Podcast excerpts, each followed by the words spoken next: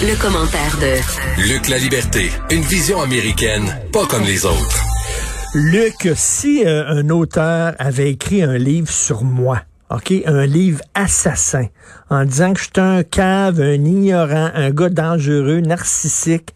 Si ce gars-là, soudainement, m'appelait et me demandait une entrevue pour un deuxième livre sur moi, je pense que je répondrais, mange de la chenoute. Ben écoute, je voulais t'en parler justement. J'ai un projet de bouquin et je me demandais quelle serait ton attitude. Mais comment ça se fait que euh, Donald Trump a accordé 18 entrevues à Bob Woodward qui l'avait assassiné dans un livre précédent? Ouais, le livre Fear, ben hein, la, peur. Donc c'était c'était assez assez dur pour l'administration euh, l'administration de M. Trump. Puis ce qui ce qui complique la vie de Donald Trump un petit peu aussi dans ce dossier-là, c'est que Woodward il est respecté. On peut imaginer un certain nombre de choses. Euh, c'est pas celui qui a écrit Fire and Fury. Euh, c'est pas un journaliste de potin mondain non plus. Euh, c'est quelqu'un qui fait un véritable travail de journalisme d'enquête. C'est quelqu'un qui cite ses sources. Là on l'a vu. Hein, non seulement le président a-t-il parlé à Woodward, mais il a accepté d'être enregistré. Euh, ça signifie au moins une chose, c'est que le président est convaincu euh, qu'il a des talents de négociateur ben hors pair et de charmeur hors pair. Et ça signifie aussi que ben, le président, comme ses prédécesseurs, il trouvait que c'était une bonne idée d'avoir la, la, légende du journalisme de Washington, donc à ses côtés, pour être capable de lui parler, mais probablement aussi de le convaincre ou de le charmer. Et c'était bien connaître, c'était bien mal connaître Woodward, parce que ceux qui s'y sont frottés l'ont toujours un peu regretté. Euh, il a été dur avec George W. Bush. On se rappellera aussi que M. Woodward, ben, il avait écrit sur Barack Obama, puis on n'avait pas aimé nécessairement le résultat. Euh, Woodward, dans ses écrits jusqu'à maintenant, il semble pas avoir de, de, de, de faveur à accorder à un parti ou à l'autre. Alors, on peut aimer ou pas. Euh, on peut trouver parfois que M. Woodward, ben, il emmène large, qu'il joue sur son statut de vedette, puis qu'il rentabilise sa, sa, célébrité. Mais en même temps, on peut pas dire que c'est pas un vrai journaliste, puis on peut pas lui trouver nécessairement de, de, filiation avec un président républicain ou démocrate. Mais là, ça montre à quel point Donald Trump est un narcissique en pensant que moi je vais lui parler puis là là je vais le faire changer d'idée sur moi, je vais le mettre dans ma petite poche et finalement il va écrire un livre qui va chanter mes louanges. Faut-tu être déconnecté? Puis surtout, je répète, le, permettre des enregistrements de ces conversations-là. Donc on l'a vu, puis Woodward dit, écoutez, parfois, là, c'est lui qui m'appelait. Hein, il avait le numéro, ils avaient leur, numéro personnel pour se rejoindre. Et euh, si Woodward doit demander l'autorisation, comme le fait n'importe qui qui veut parler au président, euh, ben, le président s'est permis d'appeler Bob Woodward. Ça veut dire que le président sentait le besoin de le relancer puis d'en ajouter. Et, et là-dedans, il y a plusieurs choses qui sont confondantes. Euh, là, bien sûr, démocrates et républicains se sont emparés de l'histoire, puis on y va chacun de son spin. Donc, c'est le cirque de Washington à, son meilleur. Euh, mais reste qu'il y a quand même des choses qui sont problématiques là-dedans. Ce qu'il dit sur la COVID, bien sûr, ça a frappé tout le monde. Euh, mais ce qu'il dit au sujet d'une arme que développent les États-Unis, c'est autre chose. Euh, puis il s'échappe. Puis là, ben, on a même demandé à des experts en sécurité de dire est-ce que le président bien dit qu'on avait une nouvelle arme nucléaire? Parce qu'il se corrige. Il va dire nucléaire, puis à un moment donné, il retire le propos puis il change sa phrase. Donc là, on s'interrogeait très sincèrement pour la sécurité du pays en disant est-ce qu'ils viennent confirmer à Woodward puis au reste de la planète qui a accès au bouquin que les Américains possèdent une nouvelle arme nucléaire? Et là, on suppute. On n'a pas encore réussi à établir ben, ce que voulait dire exactement le président. Puis ben maintenant, on voit ce que la porte-parole de la Maison-Blanche, Mme McEnany et les autres, hein, les proches de Donald Trump, ben, tentent de faire pour récupérer, pour saisir la balle au bon. Mais on est certain d'une chose dans toute cette aventure-là, il n'y a pas grand monde à la Maison-Blanche qui conseillait au président d'accorder l'entretien, l'entrevue ben, euh, à Bob Woodward. Ben voyons.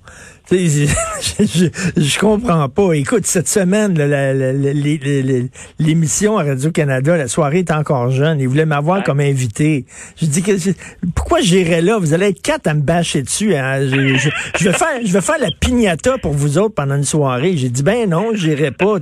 L'autre, il est président des États-Unis, puis il accorde 18 entrevues à un gars qui l'avait déjà euh, totalement roulé dans la farine. C'est incroyable. Mais, mais lui, dans ton cas, dans ton cas, on parle d'une émission d'humour. Là, on ben parle des journées et là, on parle d'un des journalistes les plus crédibles euh, aux États-Unis, quelqu'un dont on est certain qu'il va braquer tous les projecteurs sur son, son bouquin.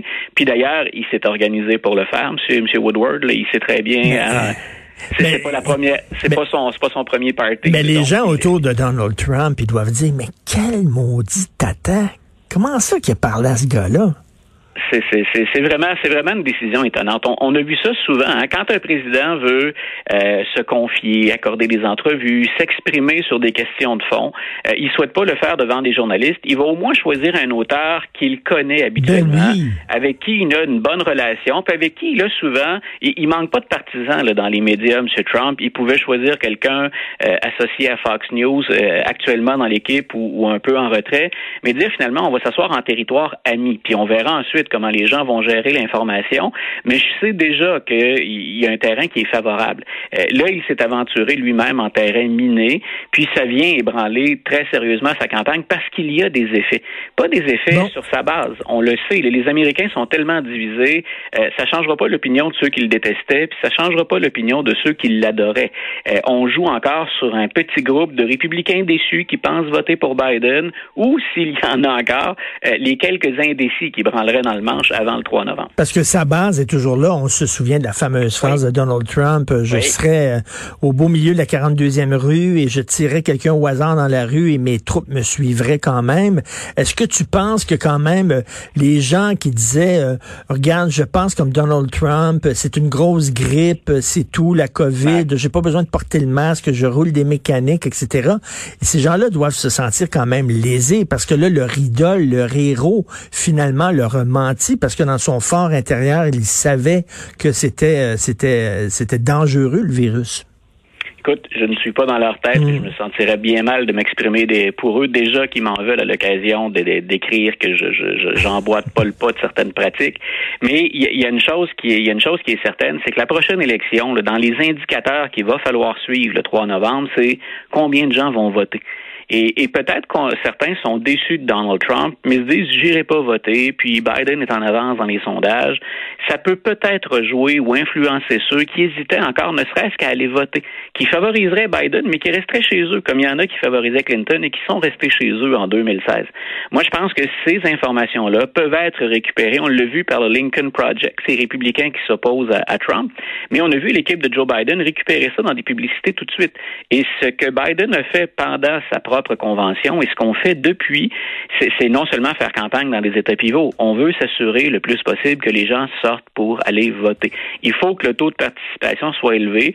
Et Biden fait le pari que plus il va être élevé, ben plus ce sont des gens qui n'aiment pas Donald Trump qui vont se prononcer. Dans la balance, il pense que ça va peser plus lourd dans les contre-Trump que pour les euh, favorables à Donald Trump. Et Luc, cette histoire-là pose quand même une question d'éthique euh, journalistique, hein, parce que les journalistes ne sont pas au-delà de toute critique. C'est un pouvoir et tout pouvoir doit être critiqué. Et là, la question qu'on se pose, et c'est une sacrée bonne question, s'il était en possession de cette information-là, Bob Woodward, comme quoi euh, euh, Donald Trump a menti quant à la dangerosité du virus, euh, pourquoi il a attendu de, il a attendu de le sortir dans son livre, alors que il me semble qu'il y avait une urgence nationale de la sortir plus tôt? Voilà. Puis on vient en même temps donner beaucoup de poids à tous ceux qui, qui défendent cette idée d'État profond, de, de, euh, de regroupement, de tir groupé contre Donald Trump, parce qu'il est tellement différent des autres, alors que c'est de ça dont on a besoin. M. Woodward dit quelque part, hein, il, est informé à partir du mois de, de, de février, c'est clair. Euh, puis M. Euh, Woodward conserve l'information pendant de très longs mois. Mmh. On approche les 200 000 morts aux États-Unis, c'est pas rien. Là. Mmh. Donc, euh, M. Woodward, pourquoi a-t-il gardé ça? Sa défense jusqu'à maintenant, elle ne me semble pas particulièrement forte parce qu'on l'a interrogé. Et, moi, j'avais hâte qu'on le fasse parce que en lisant les informations, euh, on parle, imaginons les pires cas. on parle d'une arme nucléaire puis on parle de la COVID-19. C'est deux menaces assez, euh, assez importantes. Là. Pourquoi ne pas dévoiler ça tout de suite comme le fait un journaliste? Et lui dit, ben écoutez, quand je rédige, je ne suis pas un journaliste. C'est pas à moi d'avoir ça. Et je sentais le besoin d'obtenir plus de preuves ou de valider avec d'autres témoins ces informations. Bullshit. Écoute, excuse-moi, mais moi, là, je dis bullshit à ça. Il, il voulait, il voulait se servir de cette information-là qui était importante pour vendre son livre, pour mousser la vente de son livre. Et il a délibérément caché cette information-là pendant des mois au public américain. Ça pose une ben, sacrée question question. Ben voilà, c'est, il est véritablement au cœur d'un débat éthique, Woodward. Donc, on peut ne pas aimer Donald Trump et se dire, mais c'est épouvantable ce qu'on apprend là-dedans. En même temps, il y a de sérieuses questions. Je répète tantôt, c'est, pas son premier party euh, médiatique, là, M. Woodward. Il est là, lui, puis sur la, la sellette depuis le Watergate. Il le sait très bien ce que tout ça implique, puis il sait très bien comment se comporte habituellement un journaliste. Que ce soit sur des questions de fond, du journalisme d'enquête ou du journalisme au jour le jour, quand on couvre vraiment à chaud un événement, puis qu'on rapporte les événements sur le champ. Mais là, il en va carrément. si on invoque des questions, des, des, responsabilités de, euh, de sécurité nationale, quand on dit euh, M. Trump fait pas la job, M. Woodward doit répondre aux mêmes interrogations ben quand il retient de l'information. C'est la même sécurité nationale qui est en jeu, c'est le même virus euh, qui se propage rapidement puis qui fait beaucoup de dégâts actuellement. Donc, tu as, raison de le souligner, puis c'est une excellente question à poser à M. Woodward. Moi, je suis pas encore convaincu en écoutant ou en lisant ces, justifications euh, que, c'est solide et que ça se tient comme défense. Non, moi non plus. J'ai pas été vraiment euh, très impressionné par euh, sa réponse. Et en terminant, je dois te poser la question que j'ai posée à plusieurs invités aujourd'hui. Tu étais où le 11 septembre 2001 lorsque tu as appris euh, les attentats? Je, jamais je suis en train de terminer un papier là-dessus. D'ailleurs, jamais je n'oublierai ça. J'étais en classe en train de faire un cours sur la politique étrangère américaine et j'expliquais devant le groupe ce que constituait euh, l'axe du mal, ce que George W. Bush avait ben présenté comme étant l'axe du mal. Et il y a un collègue qui rentre dans ma classe pour dire, ben, puis c'est un collègue, on, se taquine souvent, puis on se fait des, des coups pendables.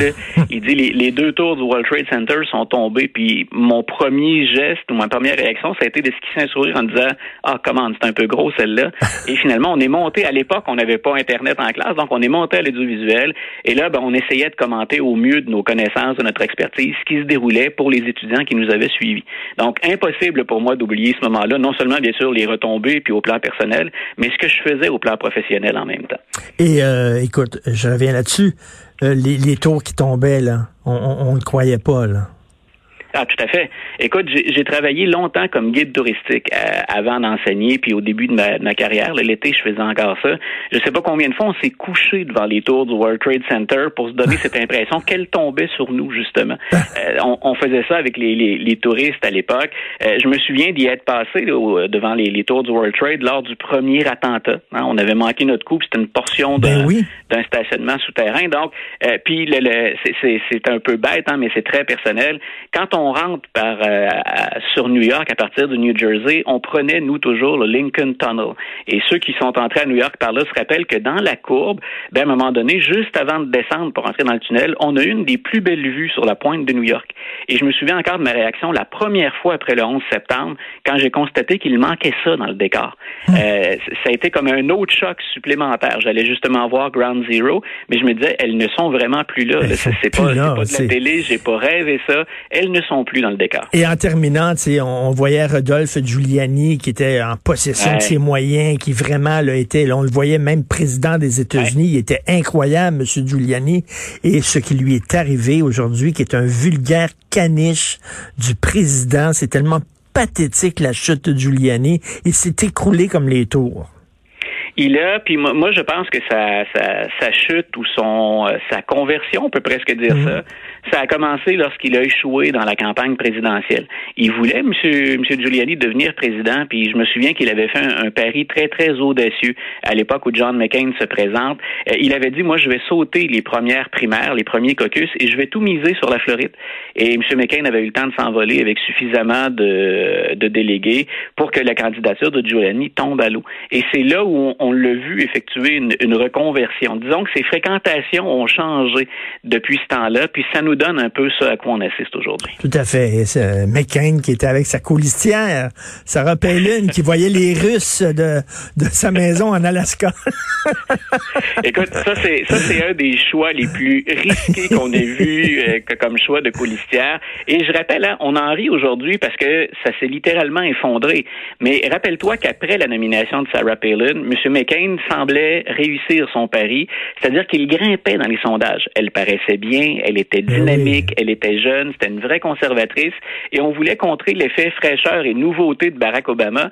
Ça a fonctionné pendant un certain temps.